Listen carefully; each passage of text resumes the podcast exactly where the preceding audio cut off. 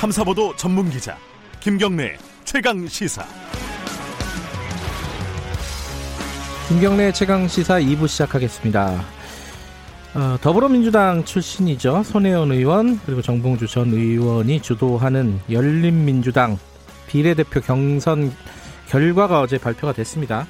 뭐 최종 의결까지는 못 간 것 같고요. 어, 일단은 뭐 최강욱, 김의겸, 뭐 보통 사람들이 얘기하는 친문, 친조국 어, 이쪽 인사들이 전면 배치됐다 이렇게 보는 시각이 좀 있고요. 어, 지금 민주당, 어, 더불어민주당과의 관계 설정도 좀 여러 가지로 어, 말들이 많습니다. 이게 총선 이후에 어떻게 되는 건지 뭐 이런 부분들 좀 여쭤보겠습니다. 열린민주당 어, 손혜원 공천관리위원장 연결되어 있습니다. 안녕하세요.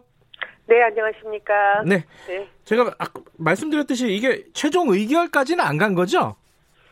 네, 어제 좀 의결까지 가는데 어려움이 좀 있었습니다. 네. 이게 이제 보도를 보니까 어, 네. 주진영 전 하나투자증권 대표 음주운전 전력 뭐 이것 때문입니까? 뭐예요 구체적으로? 아니에요. 그것은 뭐 예. 그렇게 이야기하고 싶은 분들이 예. 그렇게 예. 기사를 예. 그, 내도록 한 것이라고 볼 수 있고요. 예.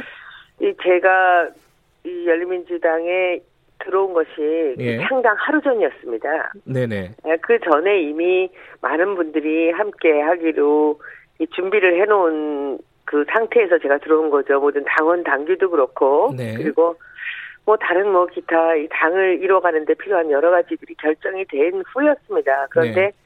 잘 아시다시피 제가 들어올 때는 오로지 조건이 하나밖에 없었습니다. 네.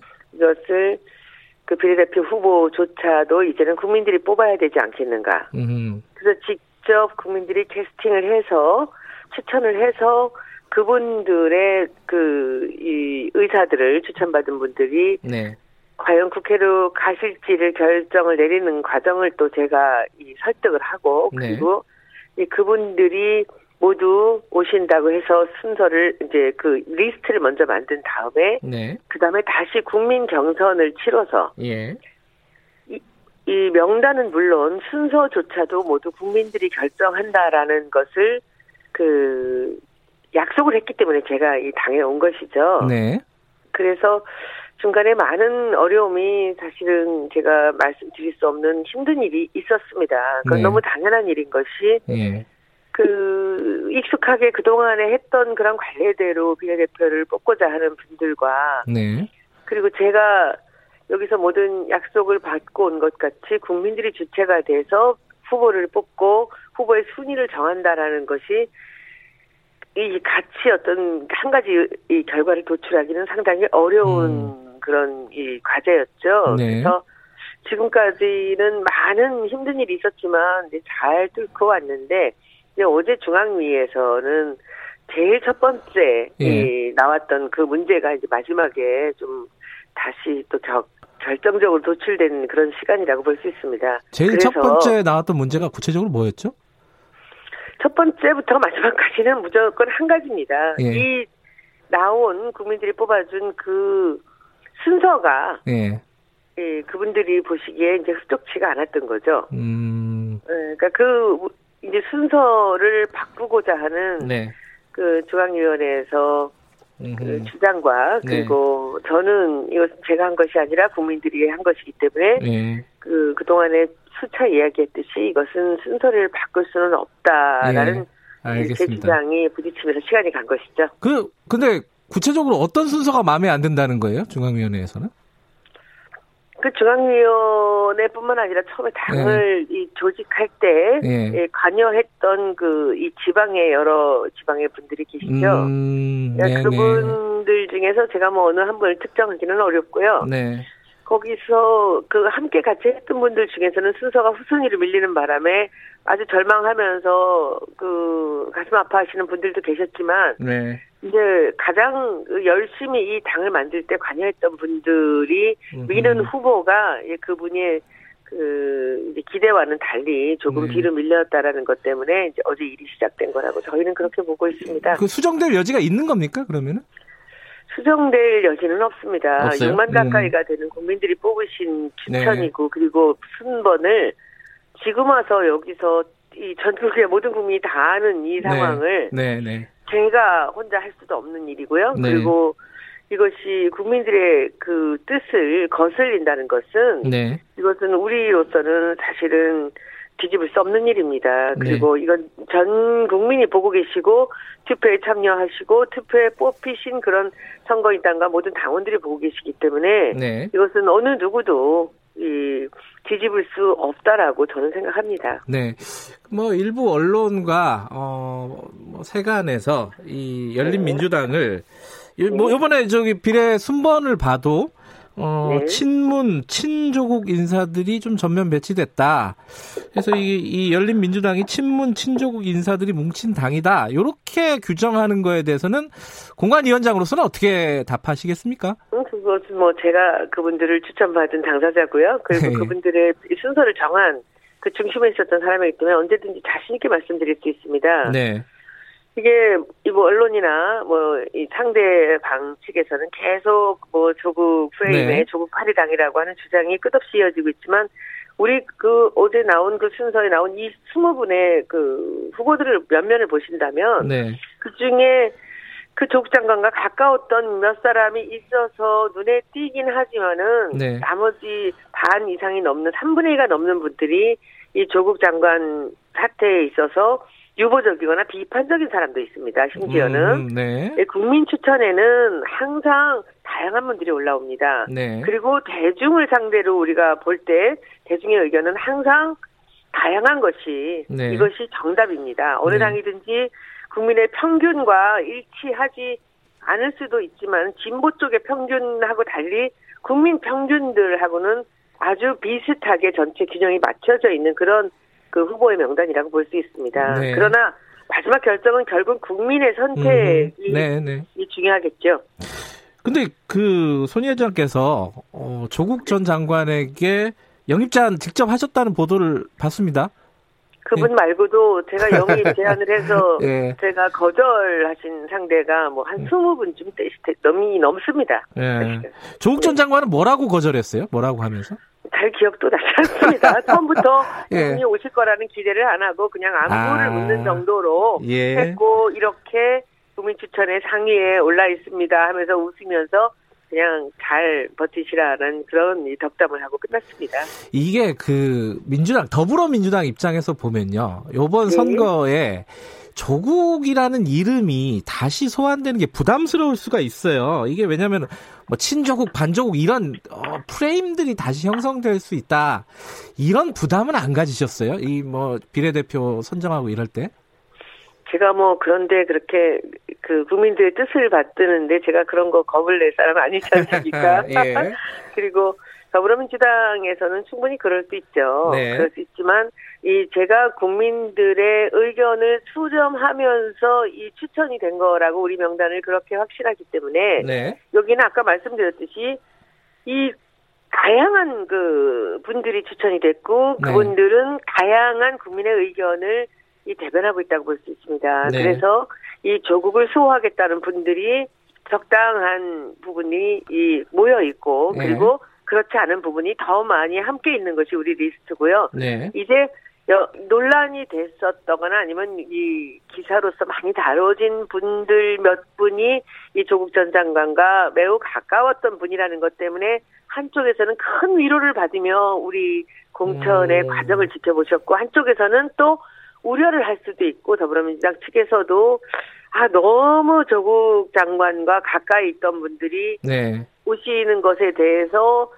한편으로의 우려도 있지만 자기들이 그분들하고 직접 네. 그, 그, 공천을 하고 그 이번 송선을 준비할 수 없는 그런 상황이기 때문에 네. 그, 또 여러 가지 의견들이 나오는 것으로 생각하고 있습니다. 그 지금 그 순번을 쭉 아직 뭐 공식적으로 의결되지는 않았지만 발표를 하셨는데 네. 몇 번까지 당선되실 것 같습니까? 지금 이 막 그 지지율 보면은 약간 가늠이 안 돼요. 내부적으로는 어떻게 판단하고 계세요? 지지율도 뭐 저희가 직접 한 적은 없고요. 네. 여기저기서 자료를 보고 알고 네. 있지만은 저희가 이 판단하는 바에 의하면 네. 그 우리가 3월 7일 날 창당을 해서 이제 16일이 지났을 뿐인데 네.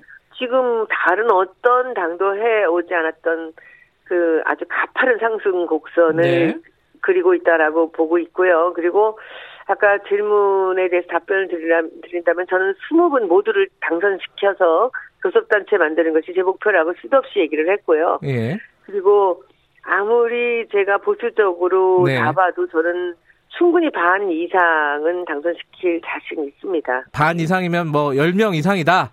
어. 네, 열, 한, 한, 열, 열둘에서 열다섯까지도 어. 저는 충분히 자신 있다고 보고 있고요. 이제 예. 앞으로 계속 이제 발표가 되는 네. 그 지지율을 보시면 여러분들도 느끼실 수 있을 텐데요. 네. 이 지지율이라는 것은 그 이제 선거에 가까이 오면서 어떤 그 곡선을 그리느냐가 아주 중요한 예. 겁니다. 오르락 내리락 오르락 내리락 하는 데가 있지만 그 열린민주당은 처음 시작부터 계속 상승 곡선이고요. 그리고 네. 그 상승 곡선은 참으로 안타깝지만은 그 오늘 우리가 후보자의 그 명단에 그 순서를 그 발표했을 때 가장 또 큰 반향을 얻을 거라고 생각을 했었는데 네. 어제 그 중앙위원회에서 이 마지막 그 결정을 하지 못한 부분들이 참 저는 너무나 아쉽습니다. 그러나 또 이제 선거가 앞으로 다가왔고 그리고 네. 이제 지금까지 이 국민들이 추천을 해서 그리고 결정을 하고 그 다음에 이 순번을 정하는 것이 끝났다면 이제 이제부터는 그야말로 그 국민들이 뽑으신 그 네. 후보들이 얼마나 그, 그 훌륭하신 분들이고 제대로 일을 할 것인가 정책과 그리고 공약과 이런 활동들이 남아 있습니다. 그 부분이 알겠습니다. 가장 중요한 국민들을 이렇게 설득할 수 있는 방법이라고 생각하기 때문에 저는 예. 자신 있습니다. 예. 그 이 질문은 어, 안 할 수가 없는 질문인 것 같아요. 아까 잠깐 언급해 주셨는데 어, 네. 주진영 후보 어, 음주운전 전력 관련해서 또 아들 국적 포기 문제 뭐 이런 것들이 좀 논란이 되고 있어요. 공관위원장으로서 심사 네. 기준, 뭐 원칙 이런 것들은 밝혀 주셔야 될 것 같은데요. 그럼요. 12년 전에 단 한번 네. 음주 음주 운전에 걸렸던 부분이고요. 예. 그 아들이야 자기들이 판단을 한 부분이고 본인의 어, 문제가 아니지 않습니까? 이것은 네. 본인이 오래 전부터 이야기를 해, 밝혔던 것이고 우리가 네. 그 공간위의 마지막 면접에서 본인이 직접 이야기를 하면서 이런 부분이 있습니다라는 얘기를 했고 그것이 동영상으로 올라가는 바람에 사람들이 알게 된 것이죠. 네. 본인이 알리고자 미리 얘기를 한 것입니다. 공간위원들은 너무 당연히 문제가 없다라고 우리는 판단을 했고요. 지금은 그 생각에 변함이 없습니다. 그리고 음. 이 마지막에 그 이 부분 이 주장이 엇갈릴 때는 이제 또 다시 국민들한테 여러 가지 의견들을 물어야 될 것으로 저는 생각을 예. 합니다. 우리가 함부로 그렇게 판단을 내리거나 예단할 것은 아니라고 봅니다. 알겠습니다. 이거 좀 지나간 얘기지만 이제 더불어민주당과의 관계를 얘기할 때 요거부터 여쭤봐야 될 것 같아요. 비례연합정당에 합류를 할 수도 있었던 거 아니에요? 그 왜 안 하신 거죠? 그 부분은? 그것은 뭐 제가 정확한 것은 잘 모르고요. 아하. 그리고 그분들이 만들어지기 훨씬 전에 먼저 열린민주당이 창당 만들어졌고 그리고 네. 제가 온 다음 날 바로 창당이 됐고 이 여러 가지 그 스케줄을 보신다면요. 네. 그 더불어시민당과 지금 열린민주당의 이 당이 만들어지는 그 과정에서는 이쪽이 훨씬 더 빨리 이루어지고 있는 것을 볼 수 있습니다. 그 네. 같이 합의를 하고 만날 수 있는 시간이 서로 엇갈렸기 때문에 저는 그동안 없었다고 봅니다. 그 민주당 쪽에서는 윤호중 사무총장이 그런 얘기를 해요. 그 부적격 판정을 받고 불출마 선언하고 이런 사람들이 모여 있는 곳이다. 이쪽 그 열린 미래당, 아 열린 민주당 죄송합니다. 이게 그 공천 절차 중단하는 것이 옳다. 뭐 이런 얘기도 했었어요. 그 이 부분은 어떻게 받아들이세요? 글쎄요, 그 공당의 사무총장으로서 그렇게 말씀하시는 건 조금 부주의하지 않았는가 생각을 하고요. 네. 저희가 그 아마 민주당에서 받기 쉽지 않은 분들을 저희가 이 추천을 받았기 때문에 이것도 국민들이 추천하신 겁니다. 네. 그랬기 때문에 그런 말씀을 하시지 않았나 하지만은 뭐 그 이야기가 모두 그분의 뜻 모두라고 생각하지는 않습니다. 네. 예. 오해를 서로 하지 않, 않으려고 노력을 많이 하고 있습니다. 저희는. 예. 네. 사람들이 그 특히 이제 민주당 지지자들이 특히 궁금할 부분인데 총선 네. 끝나면 민주당하고 어떻게 따로따로 가는 겁니까? 합치는 겁니까? 그것은 그때 가봐야지 알 수 있다고 생각합니다. 그래요? 어느 누구도 예. 알수 없는 일이고 지금 저희는 하루하루를 그 준비하면서 지내는 데만 너무 바쁘고 분주한 일상을 보내고 있기 때문에 네. 그 나중에 무슨 일이 벌어질지에선 전혀 생각하지 않습니다. 예. 그때 가서 어떤 그림이 그려질까에 따라서 그리고 당선된 분들이 네. 그 결정하실 일이지 지금 이 당을 음. 이 세워가는 데 있었던 정봉주 의원이나 저나 우리들은 네. 거기에 대해서 말할 수 있는 것이 아무것도 없습니다. 아. 이제는 그분들이 당선된 음. 분들이 알아서 하실 일입니다. 아, 그런데 그러면요 총선 끝나면은 손혜원 네. 위원장이나 정봉주 전 의원 같은 경우에는 어떤 역할을 하게 되는 거예요? 저희는 아무 역할도 할 수 없습니다. 아. 저희는 선거를 잘 마치고 성공적으로 어, 우리가 일을 하고 나서 조용히 네. 두 손을 잡고 나가자고 했고 네. 그리고 그 얘기를 처음 시작부터 지금까지 한 번도 변함없이 똑같이 하고 있습니다. 네. 우리가 비례대표 이 명단에 들어갈 것을 기대를 했던 분들 그리고 기대 들어가면 또 우리를 이제 잡아 끌어내리려고 하시는 분들이 많이 있었지만 네. 한 번의 흔들림도 없이 우리 둘이는 들어가지 않기로 결정했고 네. 총선 뒤에도 그 절대로 우리는 안에 들어가서 네. 무슨 중요한 역할을 할 계획이 없습니다. 그 아까 그 목표가 한 20석 된다고 하시고 이제 보수적으로 잡아도 10석 이렇게 말씀하셨는데 보수, 보수적 잡아도 12석. 12석. 예, 알겠습니다. 네, 네. 그 열린민주당이 이렇게 많이 표를 얻으면은 비례에 이게 딜레마인데 네. 어, 더불어민주당 표가 깎이는 거잖아요. 이 지지층이 일부 겹치는 거는 사실인 거고. 이 딜레마 아니에요, 이게? 문재인 정부의 성공을 원하면은 여당이 표를 많이 얻어야 되는 거 아닙니까? 이, 이 딜레마. 예. 들의 면면을 보시면 아시겠지만요. 예. 우리 후보들 중에서는 이 보수 쪽에도 어필할 수 있는 분들이 아주 여럿이 계십니다. 아하, 그리고 예. 우리는 새로운 그 지지층을 만들어낼 수 있는 그런 충분한 그 이 동력을 갖고 있는 당입니다. 네. 예. 아마 여기서 자꾸 조국 이 프레임 때문에 조국 음. 교수와 가까운 분들만 이야기를 하시는데요. 네. 우리 지금 보면은 여성에서 1등, 2등, 3등, 4등, 5등이 모두 다 지금까지 우리 지지층들에서 예. 전혀 알려진 분이 김진애 박사 이외에는 없습니다. 음흠. 그리고 이분들이 이 만들어가는 이 당이 이 보수 측에서도 이분 우리 열린 민주당에게 아주 많은 기대를 하실 수 있는 부분이 충분히 있고요. 네. 그리고 이제 뭐 결국은 그이 더불어시민당이나 네. 열린민주당이 모두 다 우리가 각자 역할로 많은 표를 받아서 지금까지 대통령의 지지율에 우리가 상한선이라고 볼 수 있는 50%를 충분히 넘어갈 수 있습니다. 그리고 네. 그게 넘어간다면 우리가 58%를 만약에 합해서 58%가 아니죠.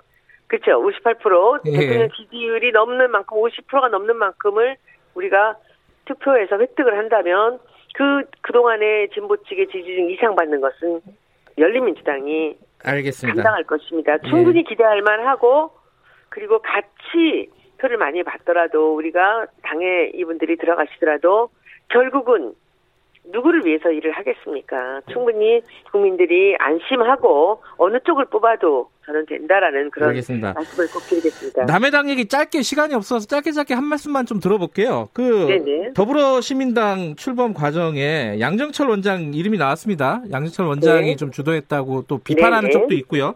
여기에 대해서 네. 어, 손혜원 위원장이 말씀하셨어요. 문 대통령의 복심인지 어, 문 정부를 위한 것인지 잘 살펴봐야 된다.